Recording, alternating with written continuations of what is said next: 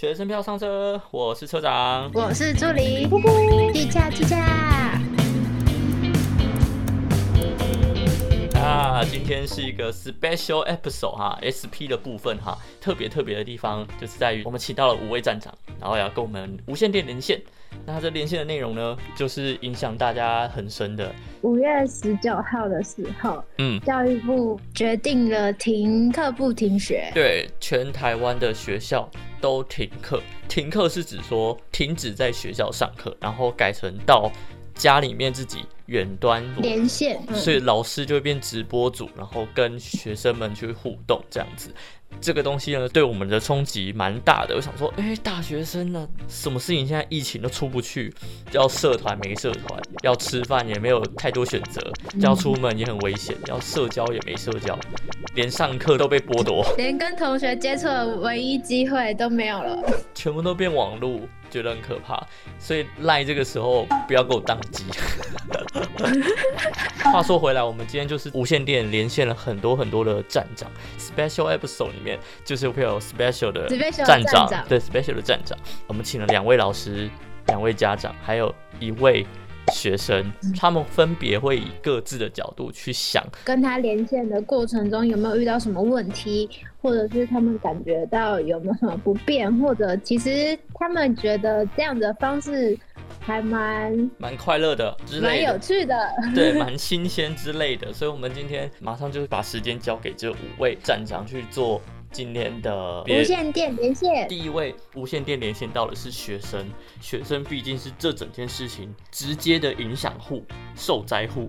我们现在就来听一下这位同学站长对这件整件事件的看法。不不，你是自然组的还是社会组的？自然组的。你是自然组的科系，你现在有也是研究生哦，而且是研究生。是要去实验室的那一种，对啊。实验室有没有受到远端教学的影响？其实实验室还是可以来啦，不过我们的课程的话，基本上都是线上课程。实验室因为大部分是实做的，所以你还是还是必须直接来，还是会限制不要超过五人在同一个实验室里面这样。实做课程没有课程被取消。我说的实验室就是额外再过来做研究的。因为研究生你必须做研究嘛，课程全部被取消了，毕业必须有论文嘛，这个研究就是你的论文的题目，就是你研究题目了，你还是必须来做，你就算学分拿到，你还是没办法毕业啊。实做课程直接取消，因为如果是理论课程，它可以线上去做替代。对对对。但如果你们这个实验课怎么办？就看老师怎么说啊。有一些老师就说先延迟嘛，看看六月会怎样。嗯嗯嗯。对，有一些就有一些可能就直接请你找个论文做个报告就可以了。所以这还是看看主课老师怎么决定。远端教学这件事情有没有什么问题或是盲点？就是学生方面自己感受到的有诶，因为远端教学你根本就是感受不到啊，大家上课就是有互动嘛啊，远端教学你很难维持那个互动。假设我们说一个线上上课好了，老师可能就会开个直播，然后跟大家视讯，但是学生们就镜头不用开啊，啊学生们就让他放在那里跑，老师自己讲话根本没有人在理，参与度你很难去维持，很难去控制，还是有一点点小问题啦。因为有几门课其实也要考试。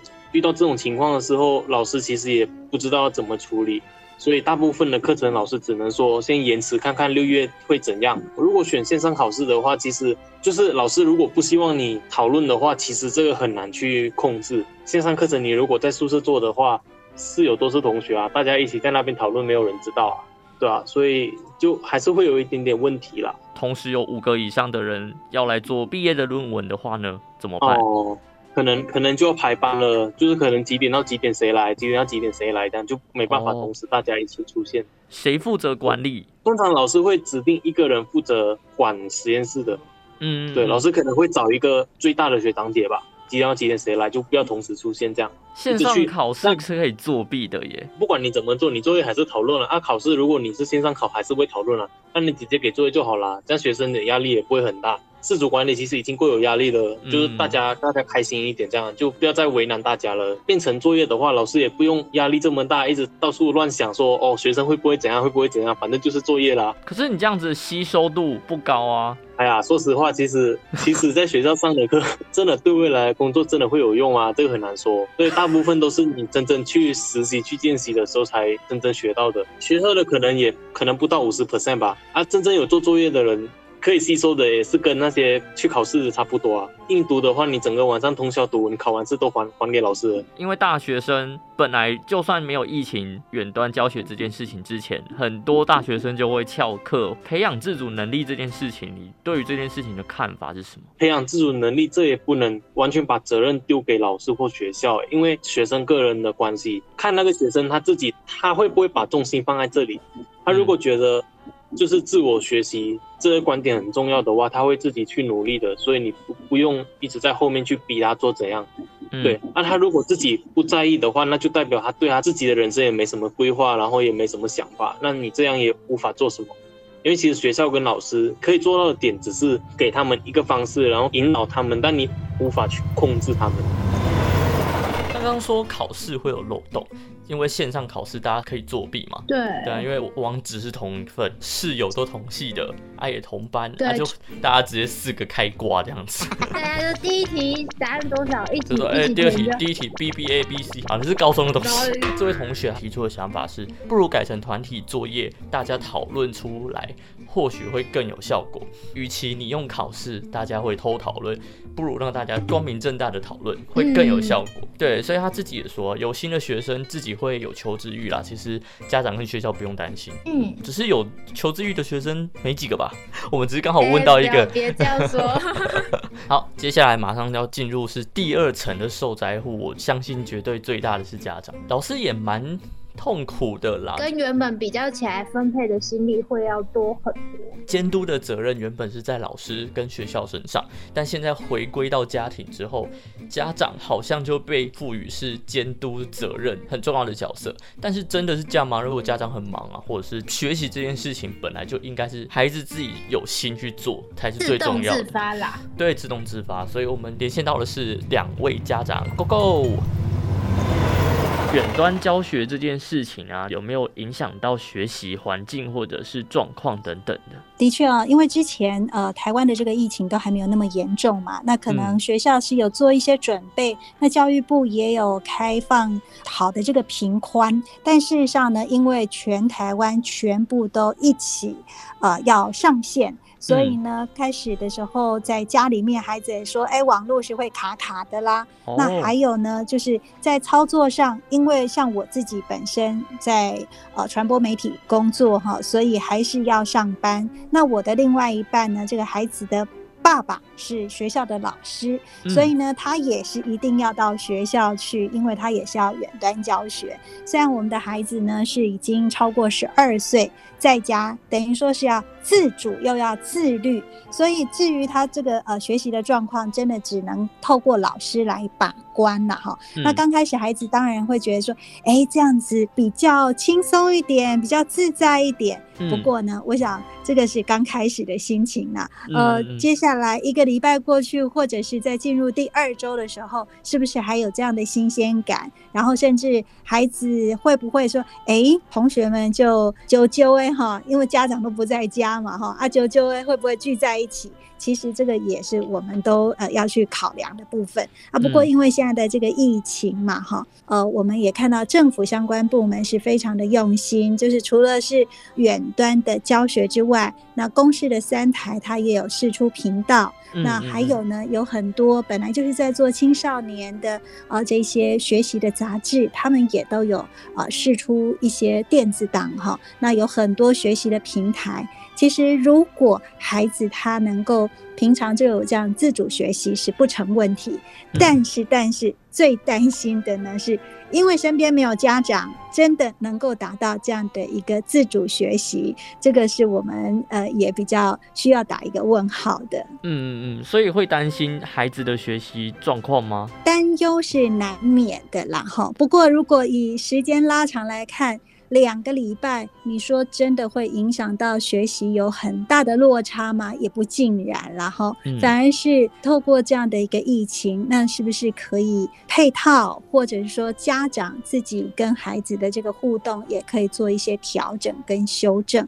那当然，我觉得在学校端也都非常的认真了哈。那当然，老师也在试这样的一个远端教学哈。现在老师跟呃这个孩子的互动都还不。不错，因为都觉得还蛮新鲜的。嗯，那老师呢也会在早上，就是七点五十到八点的时候。类似 morning call 会点点名啊，哦，好 对，所以其实也有一点点哈，会配合学校的这个作息。如果家长不在家的时候，真的只能靠孩子自己自律，配合学校的一切啊，这个时间的安排。我想这个是这一次的远端学习哈，给孩子、给家长，甚至给学校老师都还蛮大的一个变化球，那也是。考验啦啊！不过这个也是验证平日是不是有建立好这样的一个自主学习的功力，到底到哪里呢？以家长的角度而言，有没有什么发现什么问题或是盲点？实体去操作的一定没有办法进行嘛？对啊。那但是在非常时期，我们也就是只能就是非常的接受了 共体时间了。我想在这个时刻，两个礼拜十天的课程，当然会有一点点 delay 哈。那我想，其实如果孩子有心的话，是可以很快就把这个课业补上来的啦。嗯嗯。平安健康还是最。最重要啦。小孩现在是读几年级？目前是在高一，对他来说是国中再加深版。哦，对，那这样子的话，在家里会不会很难消化一些知识上面的东西？其实，因为我女儿的情况比较特别一点，她是住校，在学校当中是没有补习这件事情，也就是说，必须完全靠自己，或者是请教老师。所以那时候，我们就帮她找了一些线上可以自己在精进的一些资源，就是收集很多管道，让他可以点选进去再去读。因为其实说老实话，网络上有很多的资源。而且我觉得那种资源是甲地的学生，但是你向乙地的老师来请教，当然每一所学校的任课老师，我们都很感谢他对于学生是很用心在教学，但是有的时候毕竟老师的专长。教法上，哦，找自己适合的 知识跟那个会教是有的时候还是有一点点落差。好了解，OK，了解。那这样子会不会担心学习状况？我觉得哦，上了高中之后，真的都得要靠他自己了。家长不担心？呃，你说我吗？还是我们当然会担心，但是你担心又有何用呢？因为从高中以后，那就是他的所有的课业都是得让自己来了。我们能够提供给他的就是工具，这就是孩子路要自己走啊。哦，想问一下，远端教学这件事情有没有什么盲点或者是问题？对于家长而言，因为疫情的关系，刚开始进行远端教学，应该是说我们录音的这个时刻，他们才第一天上课，这是属于疫情之下特殊的这种状况。孩子们都是必须要某种程度的自制力，因为老师完全没有办法管学生有没有认真上课。对，这也是为什么我就是刚刚你有提到一个问题，为什么我们上了高中之后，家长就算担心，但是我们还是放手让他自己来，顶多就是能够带他到河边，告诉他这里有水可以喝。嗯，他愿不愿意喝也是要靠他自己。所以远端教学这件事情，我觉得就是老师在这边教，孩子在另外一边接受。他也可以就是像上课一样打瞌睡，他也可以好好的认真听，他那个积极的心还是在他自己的手中。我们家长的群组里头就出现了老师留言说八点钟就要开始上课哦，请那个家长要记得把孩子叫起来哦。我心里头都想说，除非我孩子住校啊，因为他其实是留宿在寝室里头。你就算知道这件事情对他来说，他如果错过了八点钟那堂课程，教学上是损失，但是我们又怎么办？然后，所以所有的动力都是还是要回归到孩子本身。嗯嗯嗯嗯，他现在就很有自己的想法。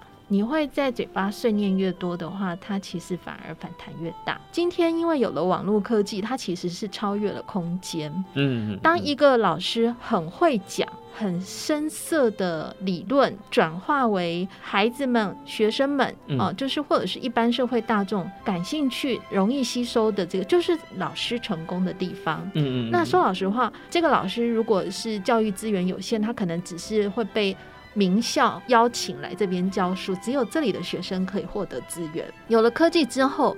那就是，即便是在遥远、在偏僻的地方，他都能够受到这位老师的做育英才，他能够吸收到他的这一些的知识，这是好处。但是我说，这只是一个方法，有没有心，完全都是在学生的身上。学生如果说有心，他觉得哦，今天刚好我跟所读的这个班级当中所接触到的专任老师，也许可能诶他的教法你不适合，那也许可能他说的你觉得还是不懂。有心的孩子就会赶快去找出路。嗯嗯嗯。对，那你今天找出路的这颗心，你会积极的去求知。刚这两位家长他没有提到，真的就是像我们刚刚一开始说的，提供了再多的工具，还有感谢政府的相关单位也给了很多教学资源，但是最后最后还是取决于学习者的这个心，他到底有没有这个求知欲，有没有想要学习。那如果没有的话，给他再多的工具，他也是没有用的。其中一位家长车长自己帮他解读的啦，意思应该是说，就算没有疫情，如果你真的觉得你的学校的老师对于你而言不是这么的适合你的教学方法的话，真的有心你也应该要去找外面的教学资源去补足你这一块。那还有另外一位家长也直接突破盲肠了，他是说啊。这时间拉长来看，如果真的只有这两个礼拜是线上课程的话，影响是蛮小的啦。主要还是希望大家平安为主。那这也是考验孩子平常有没有自主学习的能力。嗯，蛮有道理的。好，那我们接下来，我们这两个老师呢，分别是高中老师跟大学教授，因为这两个教学环境是完全不一样的风气。大学的比较自由，然后高中的会比较按表操课。那这两个风格不一样的状况之下，老师又会有什么样子的想法呢？对于远端课程，那我们就现在来听听看老师们的看法吧。我们先听到大学的老师。远端真的有在认真读书这件事情，有保持着怀疑的态度吗？嗯，很有趣哈，因为呃已经有三堂课是线上课程。那我用的工具有就是 Messenger，那 Messenger 的特点是它不能超过五十个，比较大班五十个以上我就用 Google Meet，所以两种我都试用的。那其实手机啦、电脑设备 OK，就是说讲话是清楚的。像 Messenger，因为我们现在人有限，所以我知道谁是谁。可是像刚刚有三十几个，我有时候光听声音我就没办法判断谁是谁。那 Google Meet 它有一个设计，就是说名字会出来，啊，如果他要讲话，他会举个手，那我就晓得是谁在讲话。目前是倾向于两个并用了，就是说讲话的时候可能用 Google Meet，Messenger 就开放他们讨论发表。那你说我信不信任？那比如说刚刚那门课有三十六个学生，有三十三个有给我 feedback。我想这个对你们而言，线上课程应该是 piece of cake 吧，对不对？对，你们应该，因为我也有在问，哎，你们觉得怎么样？大部分同学是给我正面的，一位同学提到说，哎，会比较轻松啦，而且我我可能。老师讲一讲，我可能打个电动，老师也不知道我在干嘛，因为可以只有声音没有画面嘛。因为硕士班就动机比较强，那没有问题，而且六七个啊。嗯，那像传播理论跟评论写作，一个三十几个，一个五十几个，那变成我就要设计说，我希望你给我 feedback，大部分是有给 feedback。那私底下问几个，我说你们觉得怎么样？哎，他们可能觉得还蛮新鲜、蛮有趣的，不晓得是不是第一周啦。然后还有一个是说，老师网络点名。害得他也必须紧张起来，因为如果万一老师比如说，哎，那个请你讲话，如果这时候顿点了一下，那就很尴尬，对不对？所以可能老师也要善用，哎，是不时不时就找人来回答一下，那就不会冷场。也有一些趣闻了啊，就是因为现在可以居家上课嘛，你只要器材 OK。然后有个老师就也是第一次用 Google Meet，然后大概也是先讲解十分钟以后，然后也希望有互动嘛啊。然后就说同学，那请你们回答我刚刚的提问。结果同学就顿了很久嘛，哈，然后那个老师就有点着急了，同学你们要讲话呀。那发生什么事？后来学生昨天到我办公室讲给我听，他说：“老师，你麦克风没开，我们是怎么讲话？” 我不晓得，可能他的这边可以控制，可是就我所知，Google Meet 其实是双向可以控制麦克风才对。我不晓得，就是说，因为到底是哪一个环节？第一周嘛，大家有一些小小的趣闻产生。嗯嗯嗯嗯，了解了解。对，学生在玩游戏，然后，嗯但如果老师这边给了一个一个问题，他其实可以按暂停，游戏可以按暂停，然后来回答你的问题嘛。真的就不会担心说，哎、就是我的学生都在玩手机啊，在那边玩游戏，不专心。举一个，我刚刚因为我们是评论写作哈，它是开在大三的哈，那我刚刚就是出一个题目哈，希望他们来讨论。你赞成开征囤房税，增加持有成本以抑制房价炒作吗？因为这评论写作就是要采取立场的评论嘛啊。嗯，那我有 po 一个文章，就是正反双方的文章都有，觉得效果也还不错，因为它这种是思考性质的，除了少部分就是你看得出来它就一两句，可是大部分是成段落的，你可以看得出他们是有思考这个问题。以前新闻写作都要客观平衡嘛，哈，可是评论写作是可以采取立场，只是你重点你要把你的 argument 论证清清楚楚的表白出来，正反双方的表现其实都还不错。比我预期的还好，就是说，我认为跟课程的特性，因为比方说这个就是思考的课，我一直盯着他们也没有用啊。重点是他们有没有想法。那再来第二个是说，他们自己要有学习动机。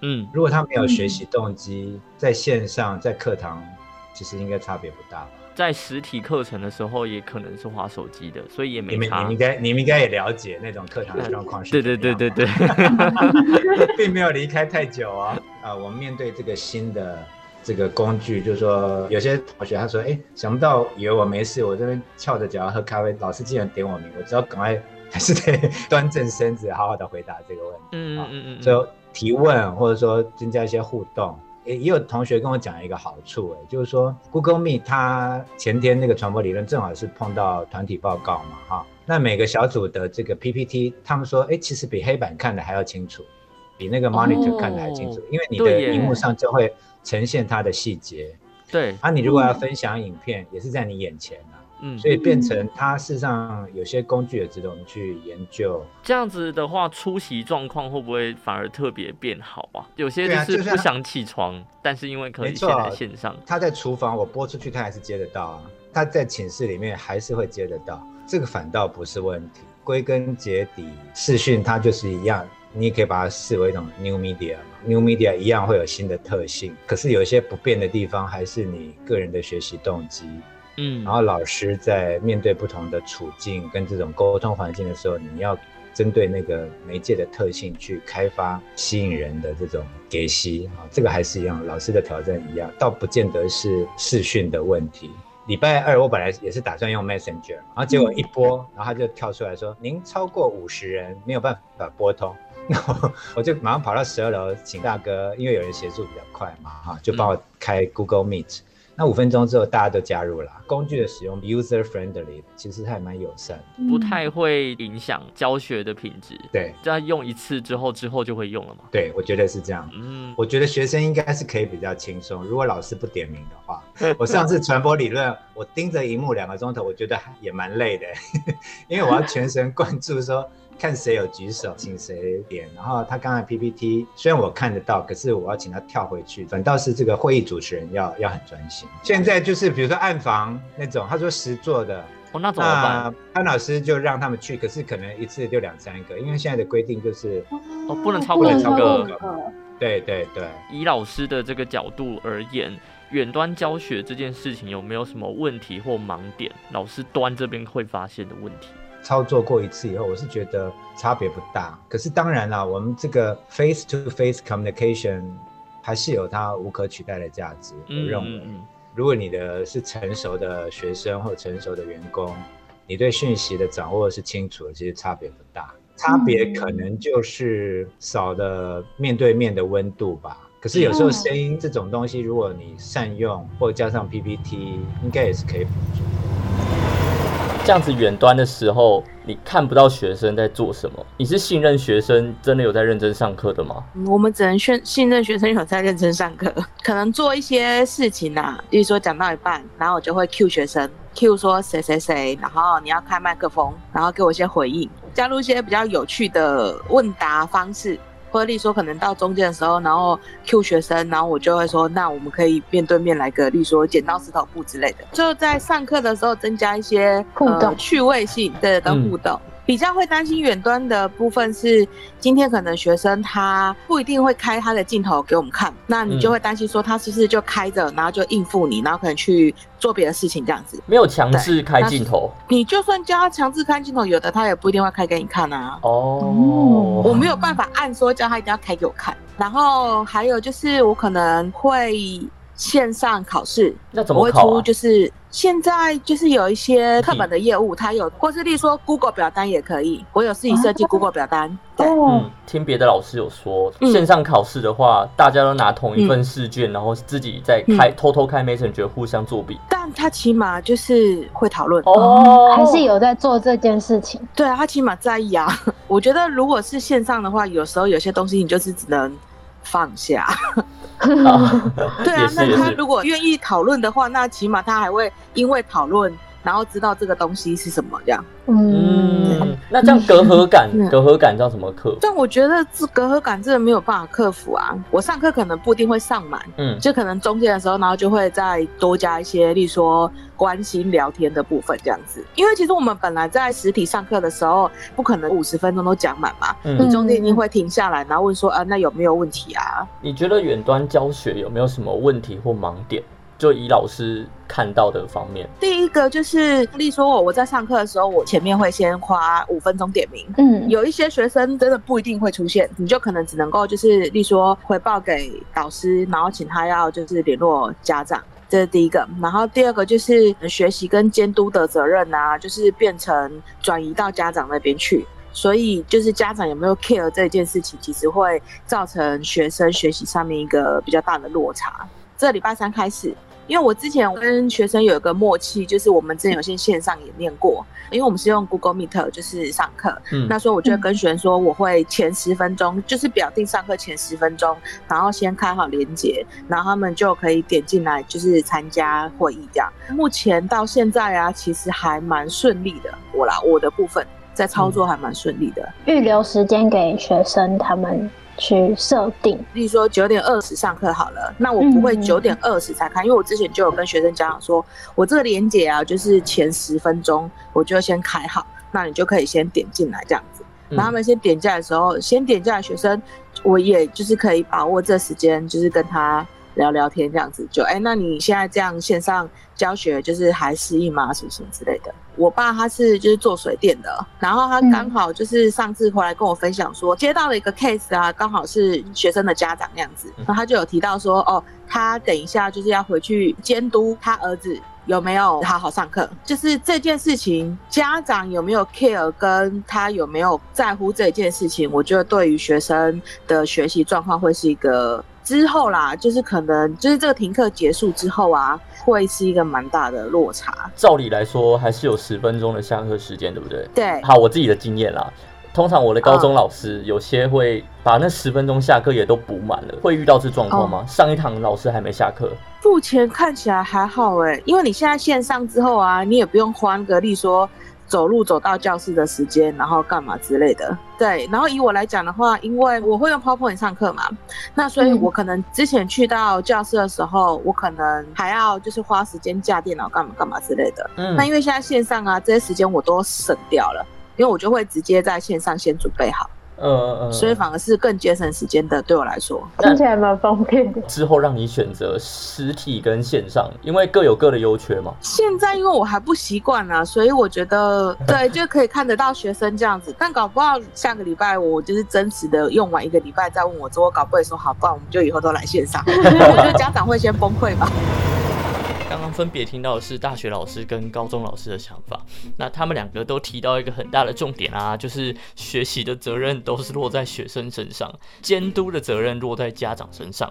但是，嗯最终最终归根究底是学习者的学习动机，还有老师他们自己应该要针对不一样的媒介去进行适合的教学。高中老师也有讲到说，如果学生自己没有自制的话，等到恢复学校上课，差距就会出现。所以大家自己要懂得呃为自己未来铺路啦，大家想清楚。然后非常感谢这五位站长。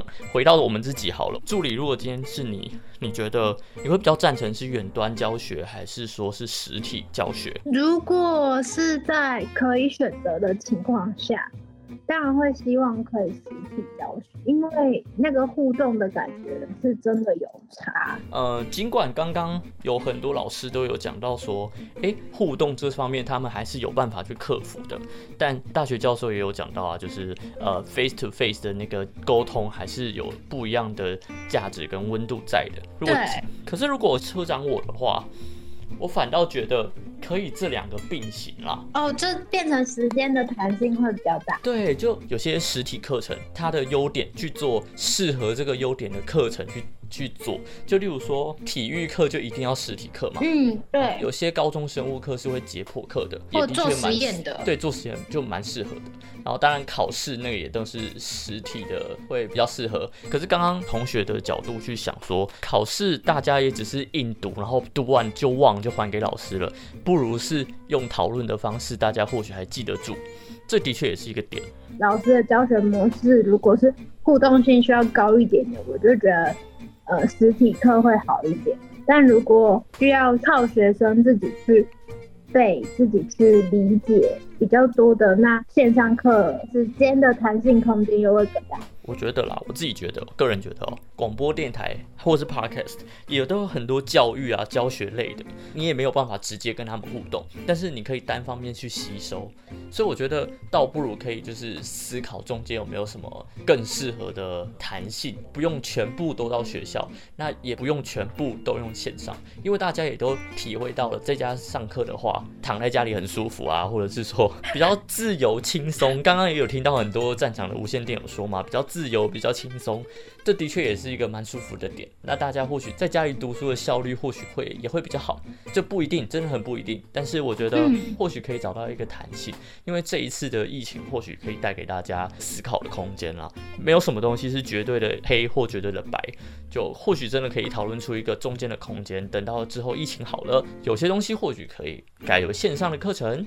让大家学习者在学校、高中这个大家很紧绷的阶段，或许可以挑个几天，又或者是刚刚有讲到说甲地的学生，但是可以去求学乙地的老师，嗯嗯，也或许再去思考看看的。对，那这边不下不下定论，不下定论啊，就是啊各有优缺，只是希望大家可以赶快回到这个可以正常。到课堂上课的这个阶段，毕竟大家应该都很想念你的左边、右边的同学，还有前面 前面的同学，你可以拿笔去戳他，还有后面会戳你。